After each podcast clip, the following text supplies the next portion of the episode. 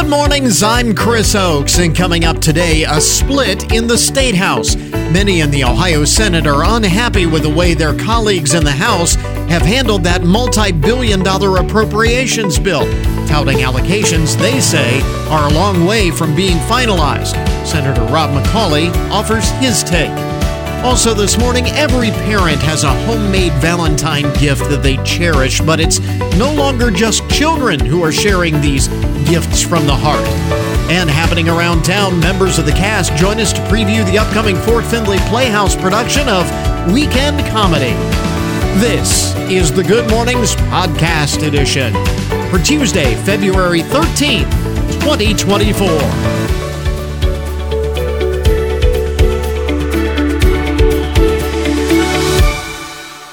This is the thing. Normally, when I have a late night on a Sunday for, say, the Super Bowl, up really late, but whatever it is that uh, throws me off of my regular schedule uh, at the tail end of the weekend before the week starts, it's usually not Monday where I'm dragging, it's usually Tuesday. I don't know why that is, but it, it normally catches up to me uh, on Tuesday. So I'm just putting that out there, just a fair warning that today might be a little shaky because this is when it usually uh, catches up to me after the uh, after the Super Bowl. And I know uh, at this point you're probably Super Bowled out all of the uh, post game analysis and all of the pop culture analysis post big game and all of that. However, this was uh, this was kind of interesting. The numbers are in and Super Bowl 58, not just the most watched Super Bowl, not just the most watched football game, not mo- not just the most watched sporting event ever. Super Bowl 58 was the most watched telecast in history. Most watched telecast ever. Uh, drew an average of over 123 million viewers across all platforms. And average. And of course, a lot of people kind of tuned in and tuned out as they were, you know, had their parties, their gatherings. Um, I'm sure that there were a few channel surfers who were not necessarily into the game, but knew they had to at least watch part of it so that they could talk intelligently about it the next day with the friends and coworkers, whatever. So, uh, 123 million average viewers across all platforms. CBS had 112 million of that, the largest audience in history for a single network.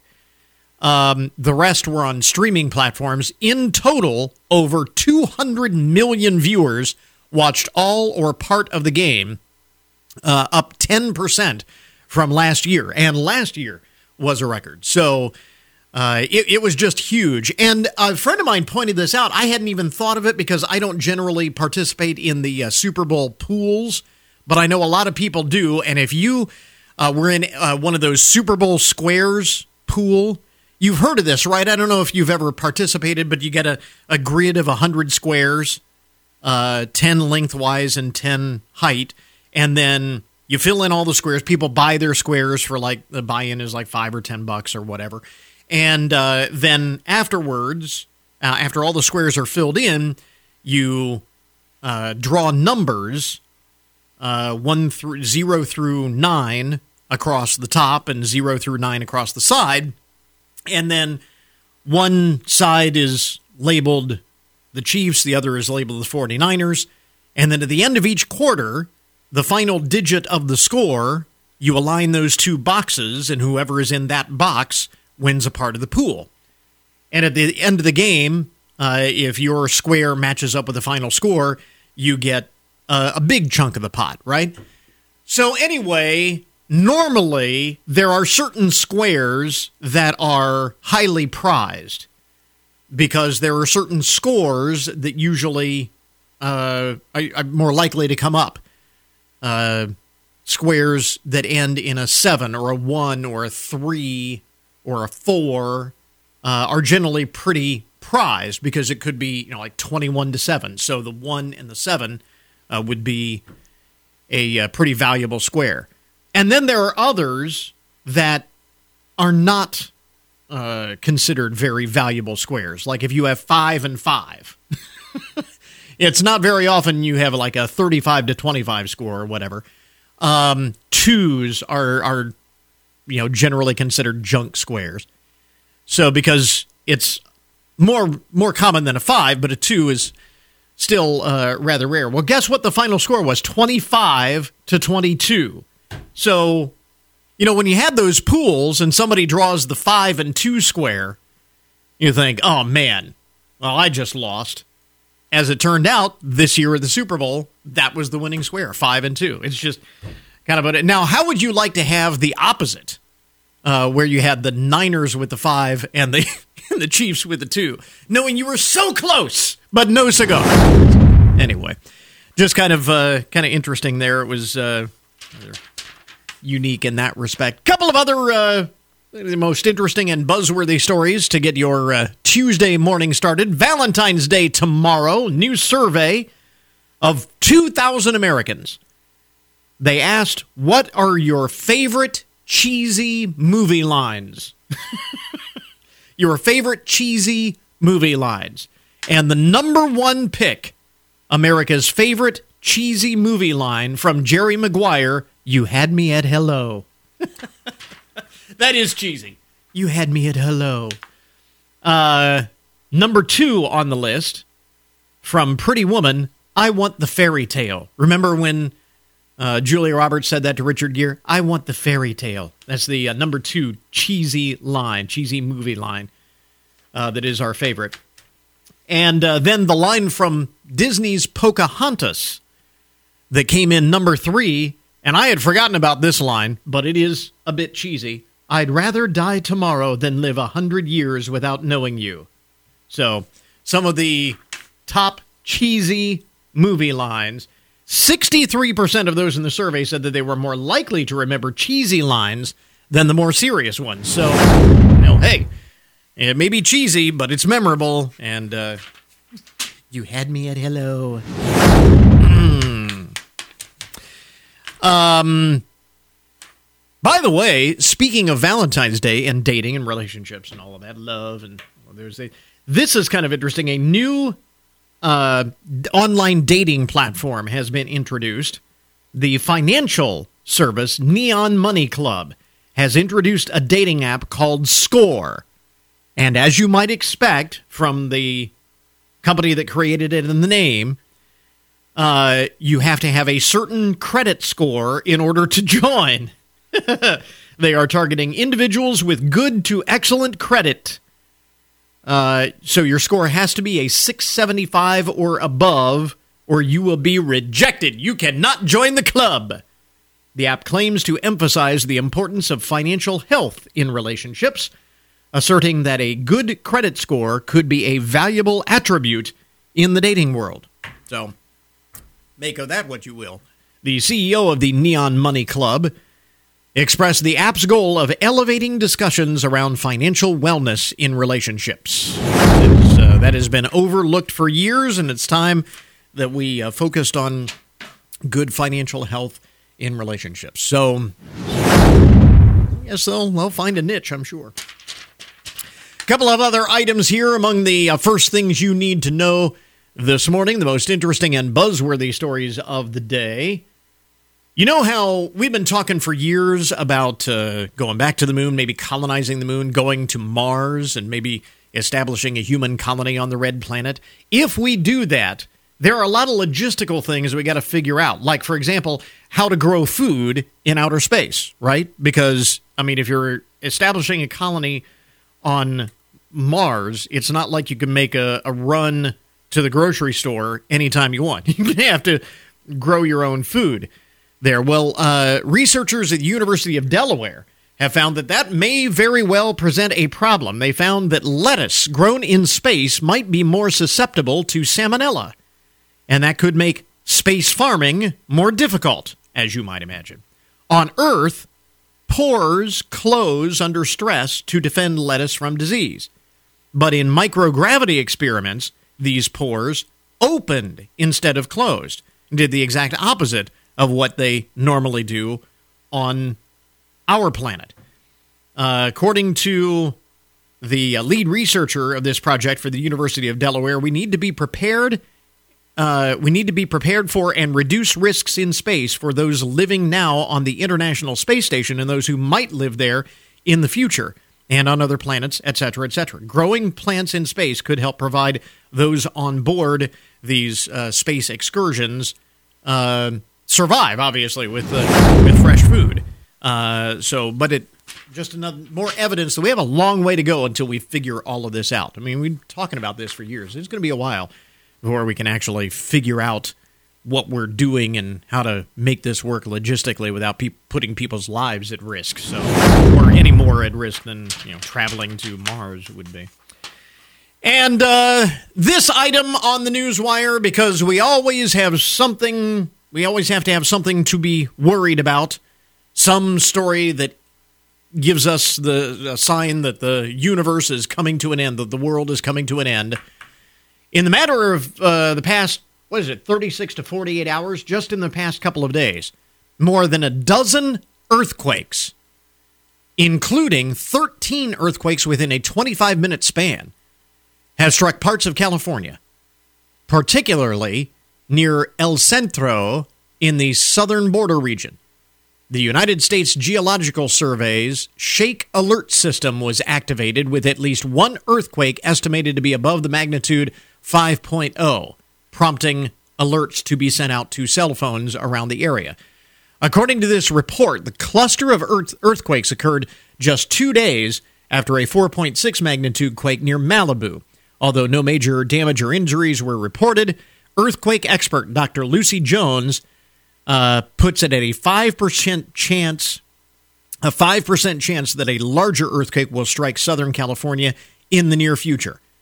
Uh, they say that uh, these uh, smaller temblors are uh, precursors, quite often, to a larger quake that is coming. A 5.7 magnitude quake was felt in Hawaii uh, a couple of days ago, but it was unrelated to the quakes in California. So they say. But I just uh, I saw that story, and there was more evidence California is about to fall off into the ocean. That's, I mean, this is what we're worried about now. 13 earthquakes in a 25 minute span. And uh, it's just, even for Californians, that's, uh, that's a little much. You know, that's, uh, that's just a little much. There you go. Some of the most interesting and buzzworthy stories to get your Tuesday morning started here. WFIN News, I'm Matt Demchek. Your WTOL 11 weather. Partly to mostly sunny today, a high around 40. Partly cloudy tonight, a low around 30. The Carey Police Department says when officers tried to stop a vehicle for a speeding violation early Saturday morning, the vehicle failed to stop and led authorities on a pursuit. The suspect vehicle went southbound on US 23, and deputies with the Wyandot County Sheriff's Office deployed stop sticks, and the vehicle struck the road spikes and eventually came to a stop. The driver of the vehicle, a 30 year old from Delaware, Ohio, was arrested and charged with failure to comply, speeding, driving under suspension, and he also had two active warrants. Get more on the pursuit in this story on our website. Ohio officials announcing two new indictments in the bribery scandal involving First Energy, marking new developments in what's been called the biggest corruption case in Ohio history. A grand jury indicted former First Energy CEO Chuck Jones and Vice President Michael Dowling. Yost says they, along with former Public Utilities Chairman Samuel Randazzo, face a combined total of 27 felony violations. They're accused of participating in a $60 million scheme involving First Energy to fund the campaign of former House Speaker Larry Householder. Householder is currently in prison, serving 20 years for his role in the scheme. I'm Colin Dorsey. Blanchard Valley Center, the Hancock County Board of Developmental Disabilities, will be hosting two community events this month a polar plunge and a cabin fever reliever event. We came up with the cabin fever and the polar plunge events because we know this time of year can be challenging and wanted to offer an outlet or two for the community to participate in. At the cabin fever event, we will have Blanchard Valley Center staff on hand for anyone looking to know a little bit more about what we do and how we support Hancock County residents with developmental disabilities. That's BVC's Nadine Weininger. The Polar Plunge is this weekend. The Cabin Fever Reliever event is on the 24th. Get more details on both in this story on our website. Findlay Mayor Christina Muryn will deliver her State of the City address on Thursday, February 29th at 6 p.m.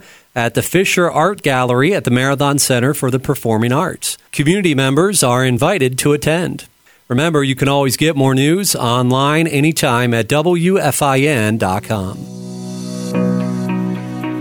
So, now to our cover story this morning. You recall that yesterday on the program, State Representative John Cross was with us talking about his announcement last week of millions of dollars that have been allocated for the 83rd District in a nearly $2 billion supplemental appropriations bill passed by the Ohio House. But many in the Ohio Senate are unhappy with the way their colleagues in the House have handled that appropriations bill touting allocations they say are a long way from being finalized. Senator Rob McColley joins us this morning uh, to uh, offer his take. And, uh, Senator, first of all, thanks very much for uh, taking the time. We appreciate it. Um, now, as I understand it, uh, many have uh, said, wait a minute, hold the phone. We're announcing these these allocations, these appropriations uh, prematurely, that this is a long way from being done. But you seem to have uh, also taken exception to the entire process and the way that this bill was drafted and introduced and passed in the House. Is that right? Well, thank you for having me on, Chris. I truly appreciate it. And I, I think, you know, to answer that question, I think it would be helpful for the listeners to hear kind of what the historical precedent has been on these types of bills.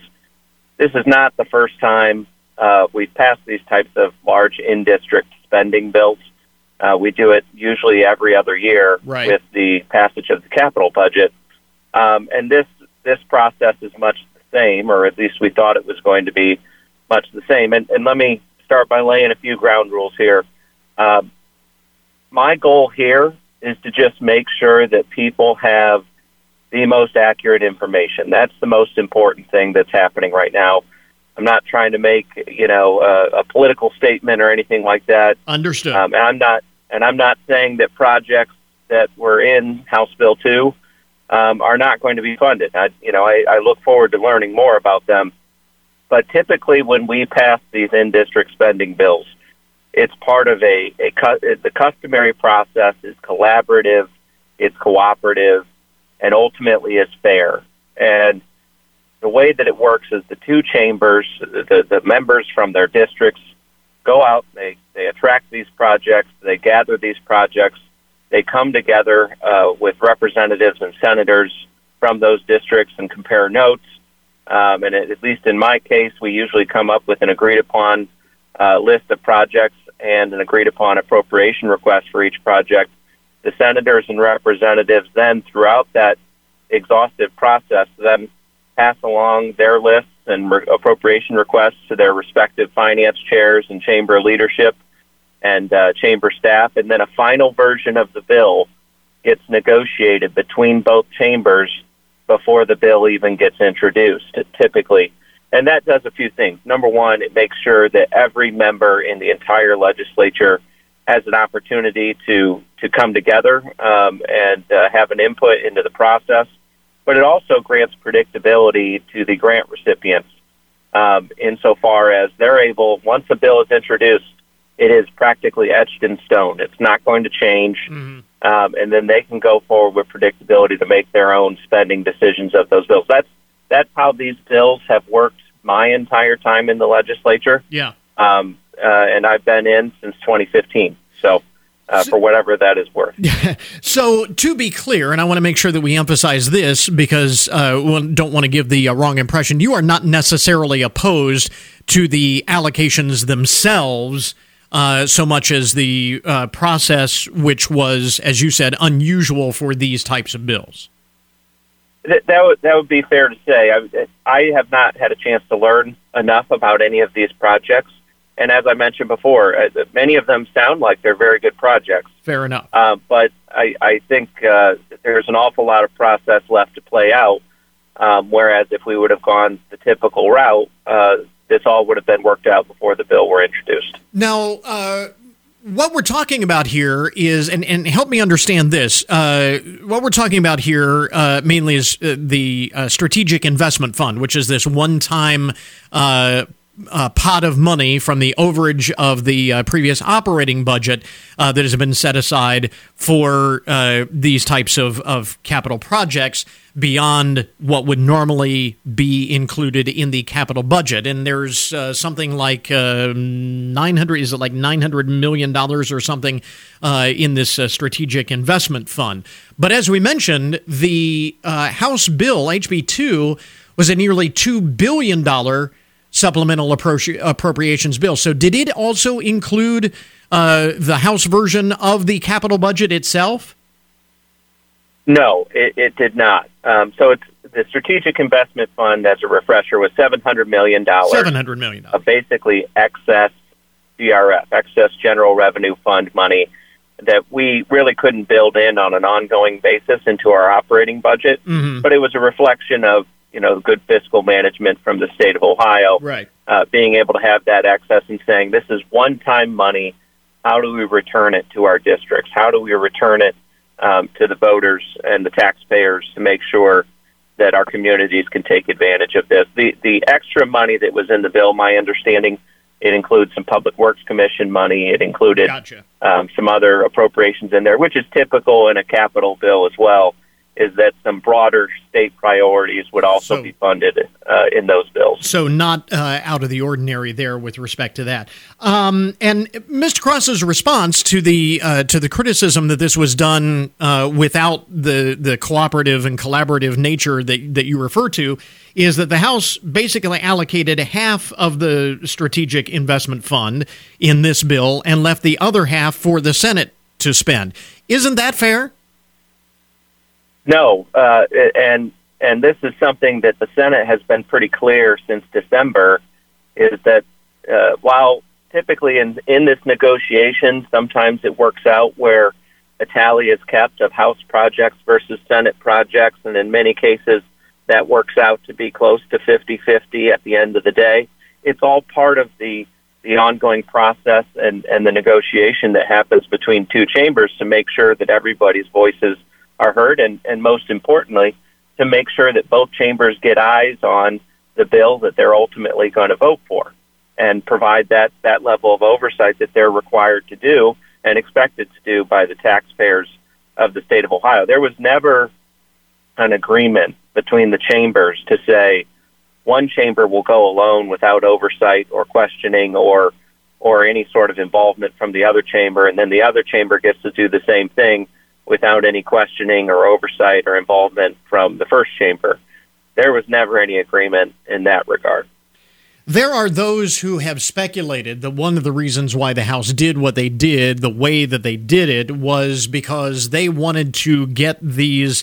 Uh, they wanted to go on the record with these uh, appropriations, these allocations, before the primary election. There are members of the House uh, that are involved in reelection uh, battles. And as we were talking about yesterday, the Senate late last year quietly decided to delay the capital budget process, pushing that back until well after the election that would normally be taking place right now. We would be talking about the capital budget pro- uh, project. That, that moving that uh, whole capital budget process back upset uh, some members of the House. Did that play into the uh, the House's action with respect to this bill? Well, I, I can't speculate exactly as to why they decided to move on the timeline that they did, but you know, looking at the bill, one thing that I think is lends itself again to the to more of an involved uh, process with both chambers to make sure it's fair is that the Dayton Daily News did publish an article uh, just uh, yesterday, I believe, yesterday morning, mentioning that nearly 20% of the counties in the state of Ohio, 16 out of 88 counties, nearly 20% of the counties in the state of Ohio received no funding uh, from the Strategic Investment Fund. And mm-hmm. let's be honest, uh, when you're spending 350 million um, that's taxpayers' money, whether you live in uh, Franklin County, you know, Meigs County, or Lucas County, or Hancock County. And uh, two of those counties actually were Putnam and Allen County locally. They got so, nothing. Um, they got nothing. They got zero dollars from from the funding. Yeah. And again, this is this is not my analysis. This is the Dayton Daily News that wrote Mhm. an article. So again, this this lends itself to the, the to the fact that the process should have been more collaborative and cooperative um, to ensure that fairness that that uh, I'm talking about. Now, uh, in our conversation yesterday with uh, Mr. Cross, he uh, openly admitted that part of the reason why the uh, the House took the action they did was to hold the Senate's feet to the fire and uh, and create leverage to prevent the Senate from tinkering with those allocations. But is this is this going to cause a rift in the state legislature? Is is is it likely that uh, these uh, these monies are going to be reallocated? That some of these expenses will be rejected, reduced, that kind of thing? I think it's too early to say that. Um, I think a more likely scenario here is that uh, maybe we press the reset button on this process, um, and that uh, there might be a separate bill that gets run through the normal customary process um, that uh, ensures that we're more involved, that we can all provide the adequate amount of or- oversight, and ensures that uh, every member, including House and Senate members, get a fair shake. Um, this is a bicameral process. That's the way our process works. It's required to go through both chambers, no matter what. Um, and then, of course, it's required to go to the governor for the signature. So uh, we feel very strongly that with these types of projects, there needs to be that, that involved process to make sure that the process does not go off the rails and that uh, each member gets a fair shake.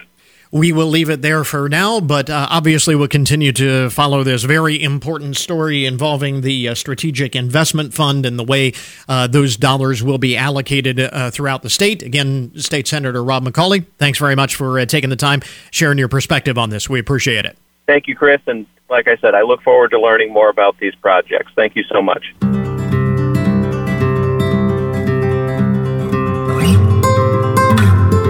Well, you know what? If you ask any parent, they will tell you that the best gift that they ever got was the homemade Valentine that the kids would make in art class. You remember that if you've got kids? Yeah. Well, why does that, that why does that have to be limited to just little kids? A heartfelt homemade gift from someone at any age will create timeless memories with the people that you care most about. And Meghan Murphy is with us this morning. She is editor in chief of Woman's Day and the author of the book Your Fully Charged Life. Meghan, why is it that, that crafts make such great gifts? I know you are a crafter. Uh, why is it that this is such a, a great idea for Valentine's Day? So it, it shows that you put thought into the gift, right? It shows that you spent time and effort and energy in creating this something special for that special someone versus like whipping through the grocery store and picking up a generic card Right. or picking up Valentine's Day uh, roses at a gas station, which happened to me once, right? You want that like custom, personalized DIY gift that says, I care so much about you. I put a lot of love and sweat into this project. Yeah. So, what are, with that in mind, what are some good gift ideas for that special someone? Especially, you know, we're coming up here. There's not a whole lot of time left. So, you know, that's the other nice thing about uh, about crafts. so You don't have to worry about delivery dates and, and things like that. This is something that you can do uh, at, even at this late time. Exactly. So I say anything personalized, anything that shows, man, I've got a window into your world. I see you, and this is a reflection of how much I love you and who you are. And so that can be anything from a customized card to a mug to a hat to a tote bag to a water bottle. And the best way to do this, and my my my secret secret crafting tool is something called a Cricut, and that is Cricut C R I C U T, um, but partly from a chirping cricket. It was like cricket plus cut equals Cricut. Um, but what it is, it's a smart cutting machine. So it allows you to use its easy to use app, Design Space, to create a project. You create the project and then you can cut 50 plus different materials. So you can make full color stickers. You can cut vinyl. You can cut leather. I have a friend who makes earrings using the Cricut. Wow. Um, you, you can personalize all of these different things, all create all of these different projects. And really, the, the possibilities are actually endless of what you can create. I tend to go on cricut.com or the Cricut Instagram for a little bit of inspo because it is just incredible the projects that people have pulled off. It really is. I know my wife has one of these, and she just loves it. Uh, for anybody who has any kind of creative streak, uh, this is just uh, this is just heaven. And the cool part, so the new Cricut, so your wife will love this. Take this info home to her. the new Cricut is, it's called the Cricut Joy Extra and it's compact. So it's about the size of a loaf of bread. So I keep the Joy at the office. I keep the Cricut Joy Extra at my house. Um, because it literally, I can put it on the kitchen table and start crafting. I'm going to use it to do my son's Valentine's for school.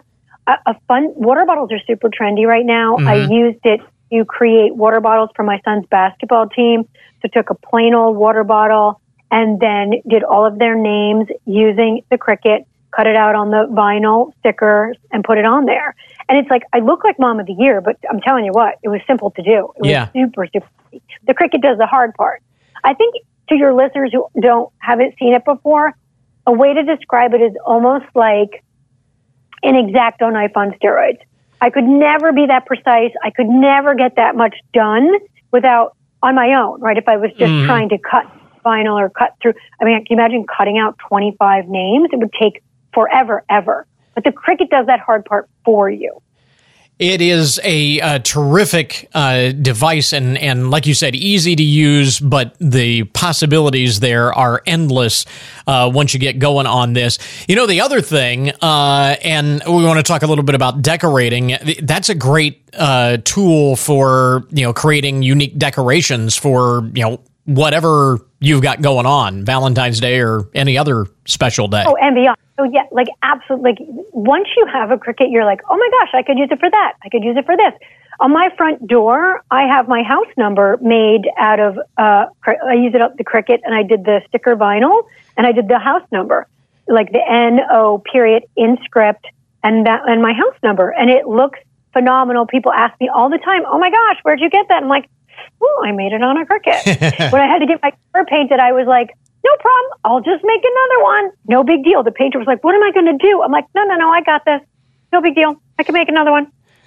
So, so there all of these fun implications. You can make, um, I've seen people do really incredible um, decals for bedrooms, you know, kids' rooms, initials, monograms. I mean, you can really make anything. Yeah.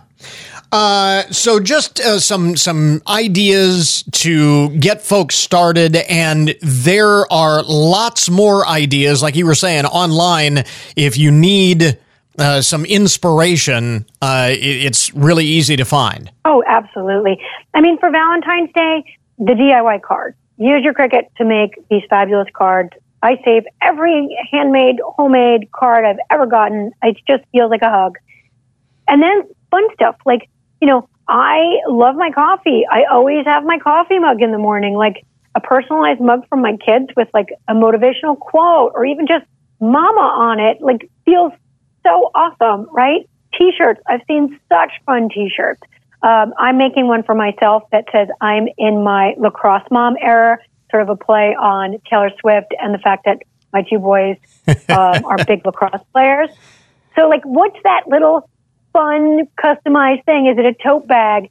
And I will also say for small business owners, this is an incredible tool. Mm. My girlfriend is using it to do um, tote bags with her uh, brand logo on them. When I do a book mailing uh, for my Fully Charged Life, I do my little lightning bolts on the Cricut and I put those stickers on all the packaging.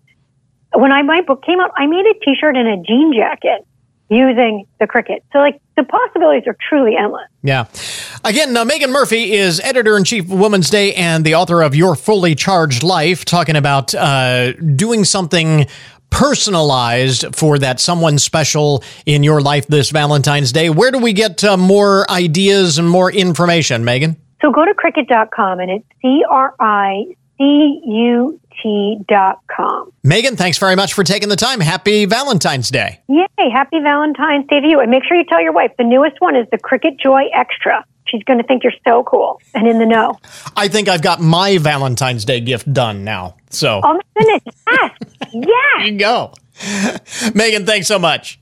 Thank you. You're listening to Good Mornings with Chris Oakes on 1330 WFIN, WFIN.com, and 95.5 FM.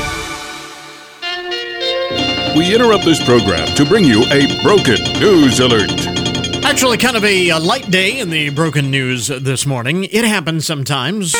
Not a whole lot uh, here. Uh, slim pickings on the news wire, but uh, we do have uh, some uh, interesting and eyebrow raising stories to uh, to share. Uh, start with a uh, traditional broken news type story, and it's another example of mistaken identity. Happened in the UK over the weekend. Officers with guns drawn responded to a report of a man carrying a large knife near a hotel elevator on Sunday morning in Enderby.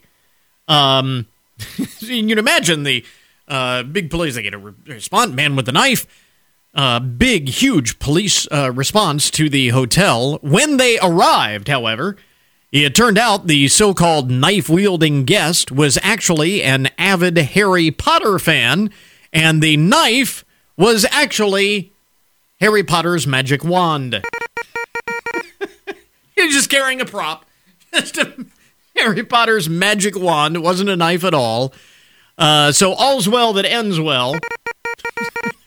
but, little mistaken identity there. Uh, local police constable was quoted as saying there was no sign of Voldemort. So, all's well that ends well, I guess. Um, our uh, dumb criminal of the day, not so much dumb criminal of the day, more like unlucky. Uh, this happened in Tacoma, Washington where a convenience store owner managed to get the upper hand on a knife wielding robber by pulling out an even bigger knife. you remember the uh, the line in Crocodile Dundee? That's not a knife. That's a knife. That's it's kind of the same thing here. The store owner, uh, knife, uh, Naif Quat, uh, Quataman, Quat, Quataman, I think is how you pronounce it. Anyway, tells local news reporters the uh, owner of the store tells news reporters the suspect pointed a knife at him. It was an actual knife, not a Harry Potter wand. It was an actual knife. Suspect pointed a knife at him and ordered him to open the cash register and hand over all the money. the owner the owner responded by saying, "I don't think so, buddy," and picked up a machete that he had behind the counter and waved it back at the suspect.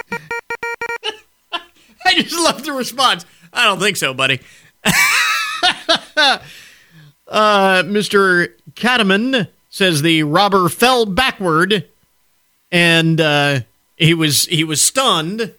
Uh, tried to take a step back, fell. Uh, the uh, owner of the of the store held the suspect with the machete until police arrived to take him into custody. Uh, the uh, store owner, Mr. Cattleman, said, I, I just wanted to scare him. I, di- I didn't want to hurt him. The uh, suspect was booked into the Pierce County Jail on suspicion of first degree robbery and felony harassment. Give me all your money. Uh, I don't think so, buddy. Love that response.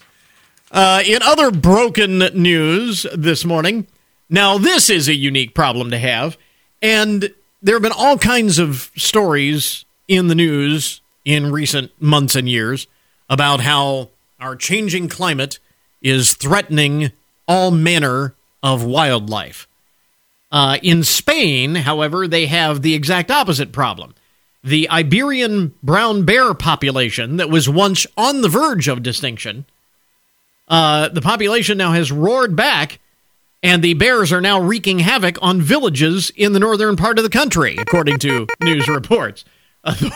Authorities have had to been called in to guard residents and their crops. Uh, but in the meantime, locals are asked not to panic, but keep their distance and report encounters to uh, the uh, appropriate uh, uh, wildlife authorities. They've got so many of them. At one time, they were extinct, and now they're just overrunning uh, these towns in northern Spain. Once they are caught, the bears are anesthetized and given a GPS tracker so that they a collar so that they can easily be located in the future, uh, according to uh, Reuters. While the bears have been a nuisance for villagers, they have been great for business, however, boosting tourism in the area with people looking to catch a glimpse of the bears in the wild. And more than just in the wild, they're in town, they're they're in the crops, they're causing all kinds of problems. So conservation does uh, have a uh, have a downside in this case, as it turns out. Uh, a couple of other items here uh, in the uh, broken news, the odd and unusual side of the headlines. This is a great story. I love this story. It's a story about a, a pair of twins, and I'm not sure where the the uh, these ladies are from. Maria Chavez and Andrea Lopez. They are 90 years old, but the story goes back more than eight decades. They were separated when their parents died when they were five years old. Um, there were actually like 10 siblings, uh, including this pair of twins. But they were all separated and sent to different homes. Uh, they hadn't seen each other in 81 years, but last Thanksgiving, Maria and Andrea found one another due to a genetic test. The twins have now been reunited and plan to move closer to each other so they can uh, rekindle their relationship at the age of 90. Uh, Maria says, I am the happiest person in the world because I never thought that I was going to see my twin sister again. Since they reunited, the sisters further have discovered that three of their other siblings, all in their 80s and 90s, are still alive as well. That amazing? Reunited after 81 years pretty darn cool. And finally, in the broken news this morning, and this is the uh, viral story uh, of the day story of a mom on TikTok um, at AfroLatina93 is her handle. This mom on TikTok gaining attention for her creative response to a bullying incident involving her daughter. And her daughter was not the one that was being bullied. Her daughter, as it turned out, was the one who was doing the bullying. And when mom found out that her girl had bullied a classmate, she decided to teach her daughter a lesson in kindness.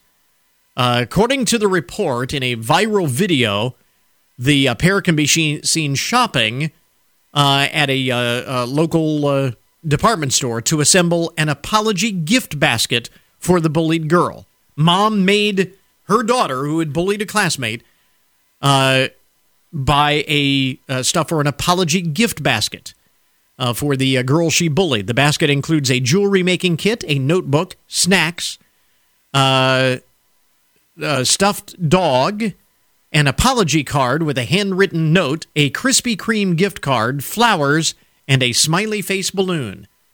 Uh, the mom emphasizes the importance of kindness and understanding the impact of one's actions on others and particularly on their mental health. The video has received all kinds of positive comments, with many praising the mom's approach to turning the situation into a learning opportunity for her daughter. I just think that is an absolutely fabulous thing, and maybe we could all take a lesson uh, for that because that's the other side of the bullying question. What do you do when it's your kid that you learn is the bully? And in this case, I think the mom uh, handled it 100% correct. That is uh, absolutely great. So there you go. Uh, today's broken news report, an update on the odd and unusual side of the news. Always like to kind of leave you with a smile there. We now return you to your regularly scheduled programming. Do you know an exceptional teacher who's made a positive impact in your life or the life of a student? It's time to shine a bright spotlight on these educational heroes with the Findlay Rotary Golden Apple Awards. Nominate your favorite teacher from Findlay or Hancock County online at findlayrotary.org before April 5th. Nominate an outstanding educator for the Golden Apple Awards. Make a difference. Honor a teacher by visiting findlayrotary.org today. This message provided by WFIN. And now, your daily download the numbers behind the news and the statistics that shape our lives. This is cold and flu season. This is the sniffles season, as you know. And a new survey of 2,000 working Americans commissioned by MD Live finds that when they are sick, 53% of women say they just want to be left alone. just leave me alone. And you're sick. while 58% of men said in the survey that they wish their mom could still take care of them when they're sick. I want my mommy. I have to. I have to admit that uh, I, I can relate to this uh, to this survey in that respect.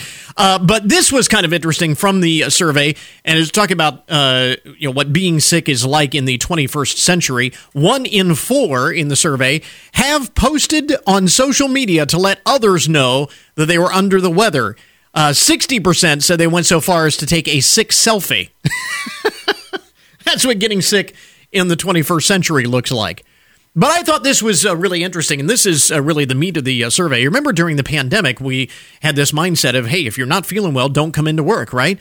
Well, it seems like maybe we are slipping back into our pre pandemic mindset. Uh, doctors said that that's actually the attitude that we should have all the time. But 41% of Americans now say they are afraid to take sick days uh, because they don't want to fall behind on the job. And 25% say they feel judged for taking time off. Those are more pre pandemic numbers. 26% would be worried about putting more work on their coworkers if they're not there. But again, uh, the uh, experts at MD Live say taking the time to properly care for yourself when you're not feeling well not only benefits your own well being, but ultimately contributes to greater productivity and efficiency in the long run at work. So you're not doing anyone any favors by working when you're sick. Better off to just take it easy, stay home, get to feeling better, and then come back and pick up where you left off. That's actually the uh, the best way. So something to uh, to remember as we head through the latter part of cold and flu season.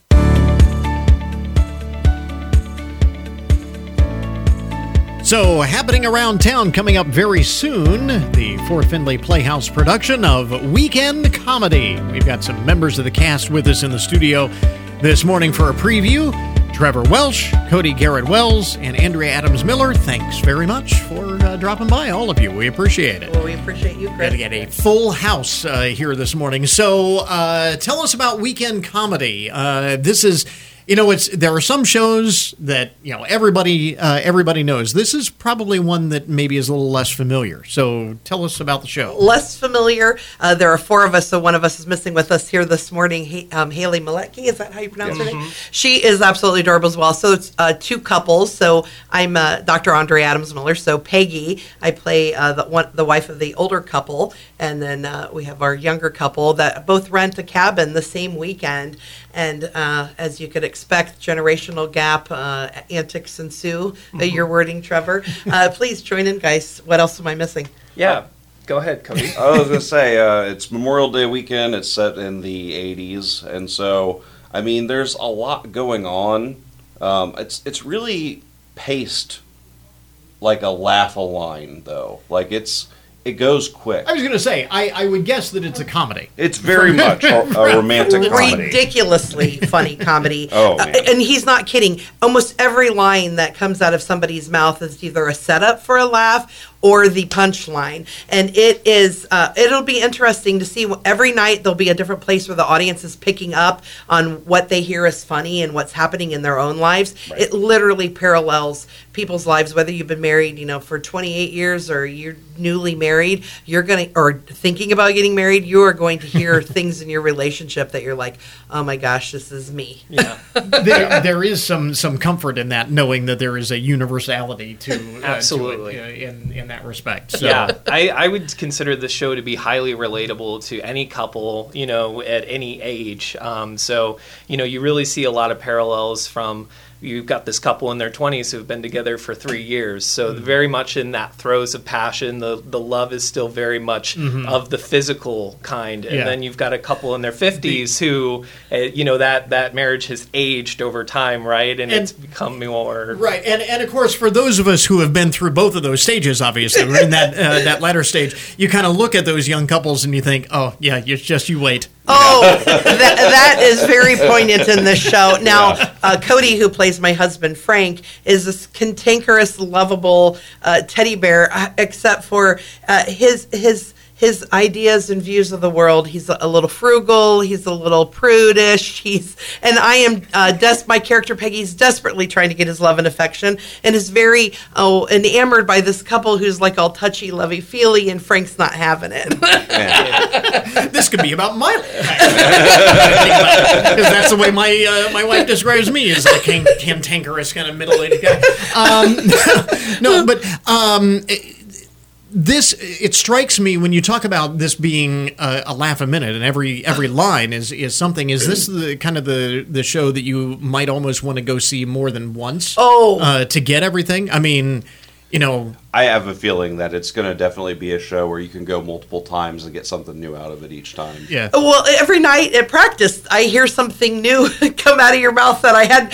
He's saying the same line, but I'm picking up a new nuance out of it, and I, and it's so as a cast member to not laugh at each Well, other's that's what I- lines. that's what I was going to Oh. say because when you're performing it, when you have something like that that is so you know rapid fire and and new stuff all the time, that's got to be uh, hard sometimes to stay in character. Yeah, there's some phys- physicality as well. Go on. Yeah, I was going to say everybody is extremely professional during rehearsals, and then there's also me. So we we have fun. oh, it, it- you, you, I'm, I, I promise you, you will giggle so much, knee slap, belly laugh. You will have so much fun.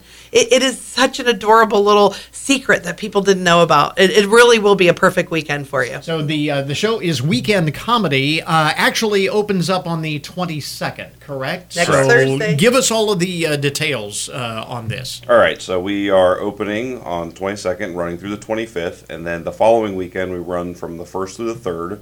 Uh, on Thursdays, Fridays, and Saturdays, it's an 8 p.m. show, and then on Sunday shows start at 5, and the tickets are on sale now. And I recommend you come right away. Come see it the you know first night. And uh, what happens is we usually sell out, and then people are upset that they didn't get to come. So make sure you get your tickets now. And again, the uh, tickets are on sale uh, right now. How do folks get uh, get tickets to the show? So you can order your uh, tickets via phone um, Monday, Wednesday, Friday from 11 to 3. You can also go online, uh, fortfindlayplayhouse.org uh, slash tickets. Um, we also will have tickets at the door, but like Andrea said, you know, tickets can go fast, so those aren't always guaranteed. Uh, tickets are $15, and uh, any unclaimed tickets can be resold five minutes prior. Okay, uh, we've got a link up on our webpage for more information about Weekend Comedy. This is the next uh, production from the uh, Fort Findlay Playhouse coming up, uh, opening on the uh, 22nd. And whenever we have folks from the Playhouse in, always take time to mention that this is a true community uh, playhouse, true community theatrical group, and always looking for more people to join in. Clearly, you have a lot of fun in doing what you're doing. Oh, we have a great great time, and if you're not one who wants to be on stage, we always love our cast and crew members, and uh, we have you know people can do sound and clothes and makeup and lighting, and you know there's so many different ways to be a part of the Playhouse, even if you're just coming to help usher or help provide snacks for intermission. well, and we always welcome new volunteers too. This is my first show with Fort Findlay Playhouse and Haley's first show as well. And uh, so, you know, we always accept, you know, having new volunteers and having new people here at the shows. So let me on, on that uh, on that note, since it is your uh, your first one, what drew you to the uh, to the Playhouse to get involved? Yeah, so um, you know, I've always had a passion for community theater. I think it's an absolute blast. Uh, there's just something magical about live theater that you just don't get in cinema. Mhm. Um, so, um, you know, I found Fort Findlay Playhouse online. I came in. I'm like, you know, I'll just go to a gen- general membership meeting to see how it is, and I've Mhm. just fallen in love with uh, you know the cast, the board. Yeah. Um, you know, talking with everyone. Uh, everyone here is so passionate about the work that and they do. I would imagine that's a pretty familiar story. Oh, it is. And I've been at the Playhouse for over 23 years now. yeah. And, you know, my career takes me in and out. Sometimes I can be in, sometimes I can't. And, and boy, the years I've not been able to be in a show, I, I literally, when I go see show and I'm so happy for my peers who are on stage, I cry because I miss being there. So to be able to be in a show again, uh, it just, uh, what a joy to be able to be present. And like like you said, there are all kinds of ways to be a part of it, uh, whether it's on stage or behind the scenes. And if folks are interested in maybe learning more about be becoming part of the Playhouse family, how do the I, I would say the first place to go is the Facebook page that we have at Okay. Fort Findlay Playhouse. That's how I found it. Um, And, you know, we have uh, general membership meetings and board meetings that are open to the public. So if you just want to check it out and see what we're like, um, that's the first place to start in my mind. yeah, introduce yourself yourself. Say hi. Say, hey, I'd like to be a part. What can I do? How can I volunteer? And we'll we'll love your time. Trevor Welsh, Cody Garrett Wells, and Andrea, uh, Andrea Adams Miller with us this morning. Again, the Fort Findlay Playhouse production of Weekend Comedy opens on the 22nd. You can go to goodmornings.net for more information on it. And uh, guys, thanks very much for dropping by. We appreciate it. Thank, you. Thanks so much. And that will finish up our podcast for today. want to thank all of our guests for joining us on the program this morning. Remember, you can get more information about all of the topics that we talk about each and every day on the show at our webpage. That, of course, goodmornings.net. So slide on over and check us out online. Coming up tomorrow on the program, have you ever had a fight with your significant other over finances? For Valentine's Day, a look at how modern day couples approach love and money. Plus, the Chief Justice of the Ohio Supreme Court is getting behind an effort to combat legal deserts, bringing attorneys to those who need them in rural and underserved areas. We'll learn more. So until tomorrow morning, that is Good Mornings for this morning. Now that you've had a good morning, gone out and make it a good day. Catch you back here tomorrow.